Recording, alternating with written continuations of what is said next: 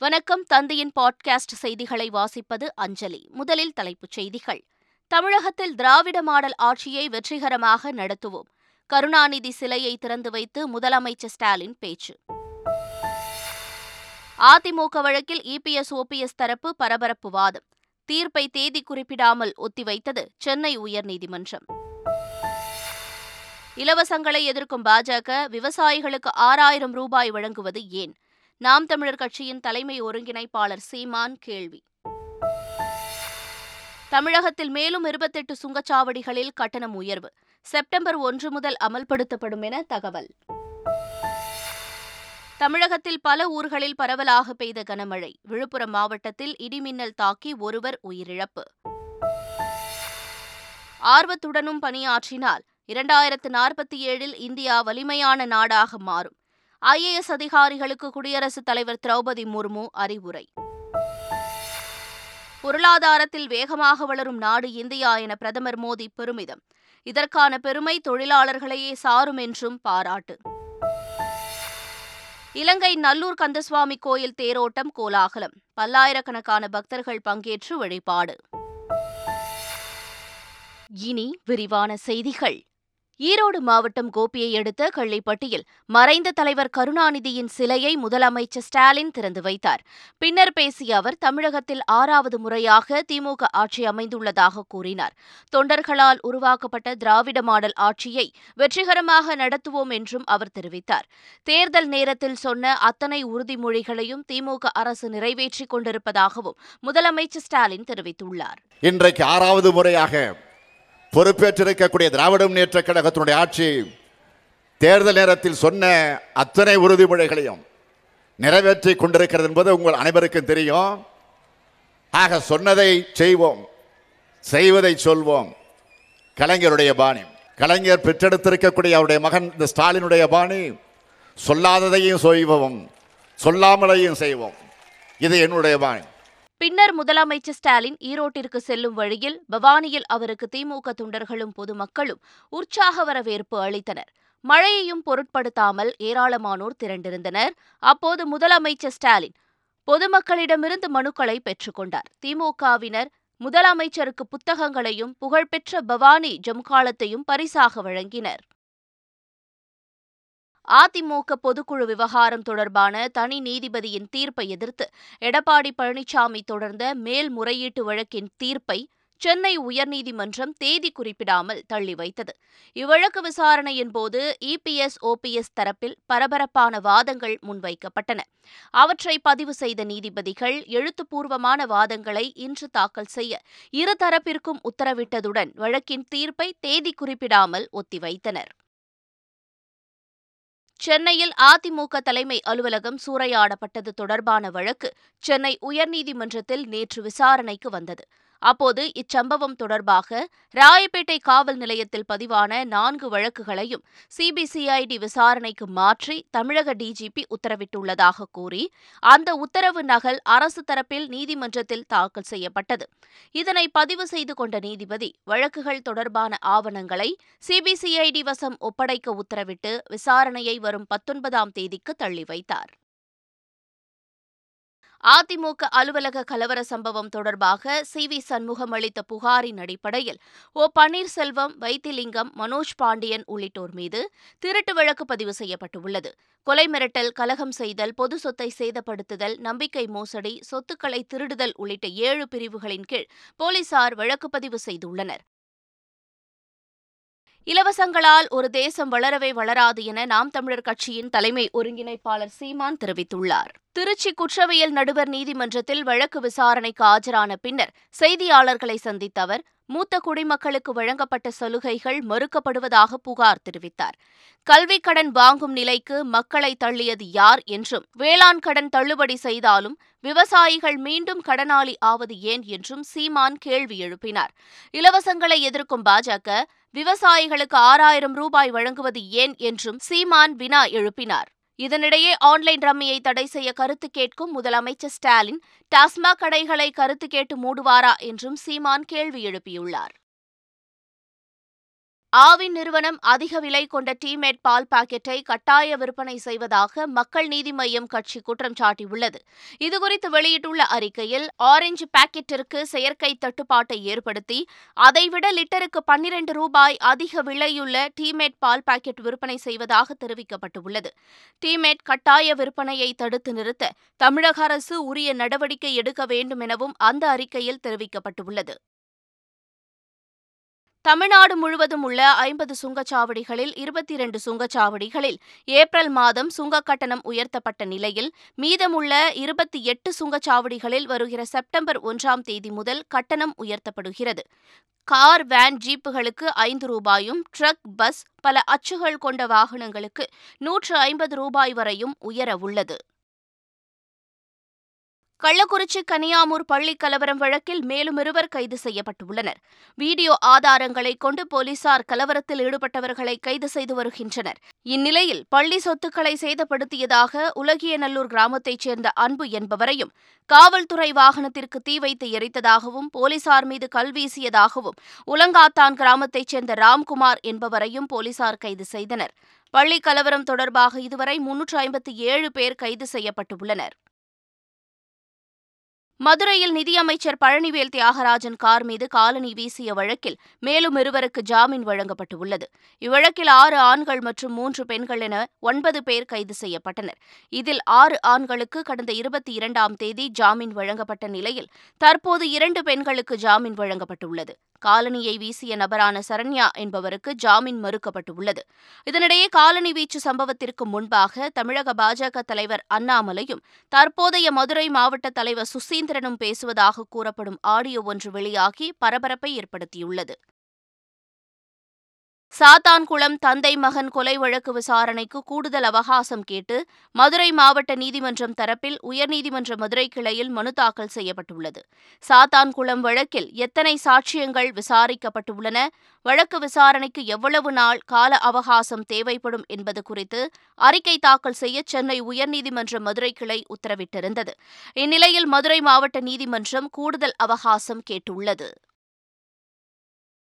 சென்னை அரும்பாக்கம் தனியார் வங்கிக் கொள்ளை வழக்கில் முக்கிய குற்றவாளிகளான முருகன் சூர்யா செந்தில் ஆகிய மூன்று பேரையும் காவலில் எடுத்து விசாரிக்க அனுமதி கோரி அரும்பாக்கம் போலீசார் எழும்பூர் நீதிமன்றத்தில் மனு தாக்கல் செய்தனர்.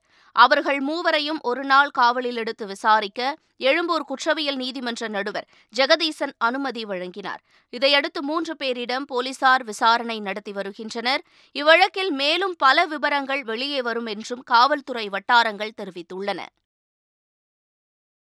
பெரியார் சிலை குறித்து சர்ச்சை வகையில் பேசியதாக கைது செய்யப்பட்ட ஸ்டாண்ட் மாஸ்டர் கடல் கண்ணனின் ஜாமீன் மனுவை சென்னை மாவட்ட முதன்மை அமர்வு நீதிமன்றம் தள்ளுபடி செய்தது. மதுரவாயலில் நடைபெற்ற கூட்டத்தில் கனல் கண்ணன் பெரியார் சிலை குறித்து சர்ச்சைக்குரிய வகையில் பேசியதாக அளிக்கப்பட்ட புகாரின் அடிப்படையில் அவரை போலீசார் கைது செய்து புழல் சிறையில் அடைத்துள்ளனர். இவ்வழக்கில் ஜாமீன் கோரி கனல் கண்ணன் தரப்பில் தாக்கல் செய்த மனு மாவட்ட முதன்மை அமர்வு நீதிமன்றத்தில் விசாரணைக்கு வந்தது. அப்போது இருதரப்பு வாதங்களை கேட்ட நீதிபதி விசாரணை ஆரம்ப கட்டத்தில் உள்ளதாக கூறி ஜாமீன் மனுவை தள்ளுபடி செய்தார். சேலம் மத்திய சிறைச்சாலை கைதிகளால் முழுமையாக நிரம்பியுள்ளது. அங்கு ஆயிரத்து முன்னூறு கைதிகளை அடைக்க வசதிகள் உள்ள நிலையில் தற்போது சிறைச்சாலையில் அடைக்கப்பட்டிருக்கும் கைதிகளின் எண்ணிக்கை ஆயிரத்து முன்னூறாக உயர்ந்துள்ளது.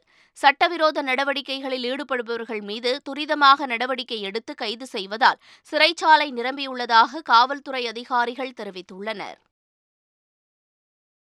தென்காசி அருகே குட்கா விற்பனை செய்ய முயன்ற நான்கு பேர் கைது செய்யப்பட்டனர். கடையம் மற்றும் சுற்றுவட்டார பகுதிகளில் போலீசார் ரோந்து பணியில் ஈடுபட்டனர். அப்போது குருவன்கோட்டையிலிருந்து கடையம் பகுதிக்கு வந்த ஒரு காரை போலீசார் சோதனையிட்டபோது அதில் குட்கா பொருட்கள் இருந்தது கண்டுபிடிக்கப்பட்டது. இதையடுத்து இரண்டு லட்சம் ரூபாய் மதிப்பிலான குட்கா மற்றும் புகையிலை பொருட்களையும் மற்றும் காரையும் போலீசார் பறிமுதல் செய்தனர். காரில் வந்த நான்கு பேரை போலீசார் கைது செய்து விசாரணை நடத்தி வருகின்றனர். சென்னை புறநகர் மற்றும் சுற்றுவட்டார பகுதிகளில் இடி மின்னலுடன் கனமழை பெய்தது. பூந்தமல்லி குன்றத்தூர் மாங்காடு ஆகிய பகுதிகளில் பலத்த மழை பெய்தது. இதனால் சாலைகளில் மழை நீரானது பெருக்கெடுத்து ஓடியது. இதேபோல ஆவடி பட்டாபுரம் திருநின்றவூர் திருமுல்லைவாயில் உள்ளிட்ட இடங்களிலும் கனமழை வெளுத்து வாங்கியது. அம்பத்தூர் பகுதிகளில் பெய்த மழையால் தாழ்வான பகுதிகளில் தண்ணீர் தேங்கியது. வில்லிவாக்கம் அண்ணாநகர் திருமங்கலம் முகப்பேர் உள்ளிட்ட பகுதிகளிலும் கனமழை கொட்டி தீர்த்தது. இதேபோல திருவண்ணாமலை மாவட்டம் போலூர் வேலூர் கோவை குன்னூர் ராமநாதபுரம் கரூர் மாவட்டம் கிருஷ்ணராயபுரம் உள்ளிட்ட பல பகுதிகளிலும் கனமழை பெய்தது. விழுப்புரம் மாவட்டம் கோட்டமருதூர் கிராமத்தைச் சேர்ந்த கட்டிட மேஸ்திரியான பிரபு என்பவர் விவசாய நிலத்தில் தண்ணீர் தொட்டி கட்டும் பணியில் ஈடுபட்டபோது கனமழை பெய்த நிலையில் இடிமின்னல் தாக்கி உயிரிழந்தார். தகவல் அறிந்த போலீசார் பிரபுவின் உடலை மீட்டு பிரேத பரிசோதனைக்காக அனுப்பி வைத்தனர். இடிமின்னல் தாக்கி பிரபு உயிரிழந்த சம்பவம் அவரது குடும்பத்தினர் மற்றும் உறவினர்களிடையே அதிர்ச்சியை ஏற்படுத்தியுள்ளது. சென்னை பச்சையப்பன் கல்லூரி தமிழ்துறை தலைவர் பேராசிரியை அனுராதா இரண்டு மாதம் பணியிடை நீக்கம் செய்யப்பட்டுள்ளார். அவர் மாணவர்களிடம் சாதியை பற்றி பேசியதாக அண்மையில் சமூக வலைதளங்களில் ஆடியோ வெளியாகி சர்ச்சையானது. அடுத்த ஒரு சில நாட்களில் மீண்டும் சம்பந்தப்பட்ட மாணவரின் குடும்பத்தினரிடம் தொடர்பு கொண்டு மீண்டும் சாதியை பற்றி அனுராதா பேசிய ஆடியோவும் வெளியானது. இந்த விவகாரம் குறித்து கல்லூரி நிர்வாகம் தனிக்குழுவை அமைத்து விசாரணை நடத்தியது. விசாரணையில் பேராசிரியை அனுராதா சாதிய ரீதியில் மாணவர்களிடம் பேசியது உறுதி செய்யப்பட்டது. இதையடுத்து பேராசிரியை அனுராதாவை இரண்டு மாதங்களுக்கு பணியிடை நீக்கம் செய்து கல்லூரி செயலாளர் உத்தரவிட்டுள்ளார். பழனி முருகன் கோயிலில் உண்டியல் காணிக்கை மூலம் மூன்று கோடி ரூபாய் கிடைத்துள்ளது. உண்டியல் என்னும் பணியில் நூற்றுக்கும் மேற்பட்டோர் ஈடுபட்டனர். உண்டியலில் காணிக்கையாக மூன்று கோடி ரூபாய் கிடைத்துள்ளது. மேலும் தொள்ளாயிரத்து ஐம்பத்தோரு வெளிநாட்டு கரன்சி நோட்டுகள் ஆயிரத்து நூற்று எண்பத்தி இரண்டு கிராம் தங்கம் பனிரெண்டாயிரத்து அறுநூற்றோரு கிராம் வெள்ளியும் பக்தர்களால் காணிக்கையாக செலுத்தப்பட்டுள்ளது. நாடு முழுவதும் நாற்பத்தாறு ஆசிரியர்களுக்கு தேசிய நலாசிரியர் விருதுகள் அறிவிக்கப்பட்டுள்ளன. தமிழ்நாட்டில் ராமநாதபுரம் மாவட்ட அரசு பள்ளி ஆசிரியர் ராமச்சந்திரனுக்கும் புதுச்சேரியில் அரவிந்த ராஜா என்பவருக்கும் நலாசிரியர் விருதுகள் அறிவிக்கப்பட்டுள்ளது. டெல்லியில் வரும் செப்டம்பர் ஐந்தாம் தேதி நடைபெறும் விழாவில் குடியரசுத் தலைவர் திரௌபதி முர்மு நல்லாசிரியர் விருதுகளை வழங்கி கௌரவிக்க உள்ளார்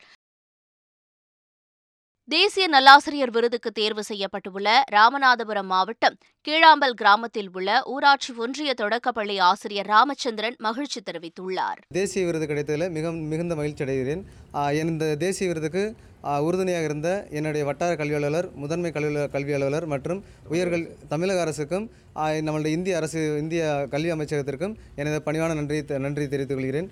இந்த விருதானது ஒட்டுமொத்த அரசு பள்ளி மாணவர்களுக்காக சமர்ப்பணம் செய்கிறேன்.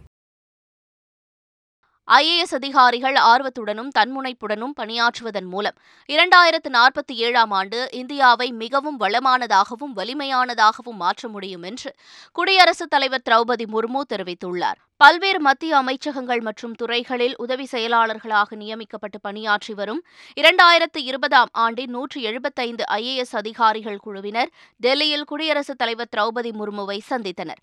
அப்போது ஐஏஎஸ் அதிகாரிகள் மத்தியில் உரையாற்றிய குடியரசுத் தலைவர் திரௌபதி முர்மு அனைவரும் சேவை சார்ந்த மனநிலையுடன் பணியாற்ற வேண்டும் என்றும் கேட்டுக்கொண்டார். அனைத்து மாநில தொழிலாளர் நலத்துறை அமைச்சர்களின் தேசிய தொழிலாளர் மாநாட்டில் பிரதமர் நரேந்திர மோடி காணொலி காட்சி வாயிலாக கலந்து கொண்டு உரையாற்றினார். அப்போது பேசிய பிரதமர் மோடி பணியாளர்களின் நலன் சார்ந்த திட்டங்களை திறம்பட அமல்படுத்துவதை உறுதி செய்யவும் மேம்பட்ட கொள்கைகளை தயாரிப்பதிலும் மத்திய மற்றும் மாநில அரசுகளுக்கு இடையே மேலும் இணக்கத்தை உருவாக்கும் வகையில் இந்த மாநாடு நடைபெறுவதாக தெரிவித்தார். மத்திய அரசின் எண்ணற்ற திட்டங்கள் தொழிலாளர்களுக்கு பாதுகாப்பு கவசத்தை வழங்கியிருப்பதாக தெரிவித்த பிரதமர் மோடி உலகில் வேகமாக வளரும் பொருளாதாரத்தை கொண்ட நாடுகளில் ஒன்றாக இந்தியா திகழ்வதாகவும் இதற்கான பெருமை தொழிலாளர்களையே சாரும் என்றும் குறிப்பிட்டார். இலங்கையில் யாழ்ப்பாணம் அருகே உள்ள நல்லூர் கந்தசுவாமி ஆலயத்தின் தேர் திருவிழா வெகு விமரிசையாக நடைபெற்றது. வசந்த மண்டப பூஜையை தொடர்ந்து சண்முகப் பெருமான் தேரில் எழுந்தருளி பக்தர்களுக்கு அருள் பாலித்தார். தேர் திருவிழாவில் ஆயிரக்கணக்கான பக்தர்கள் கலந்து கொண்டு சுவாமி தரிசனம் செய்தனர். அங்க பிரதட்சணம் செய்து பக்தர்கள் நேர்த்திக்கடன் நிறைவேற்றினர். தொடர்ந்து மாலை சப்பர திருவிழா நடைபெற்றது. தீர்த்த உற்சவத்துடன் திருவிழா இன்று நிறைவு பெறுகிறது.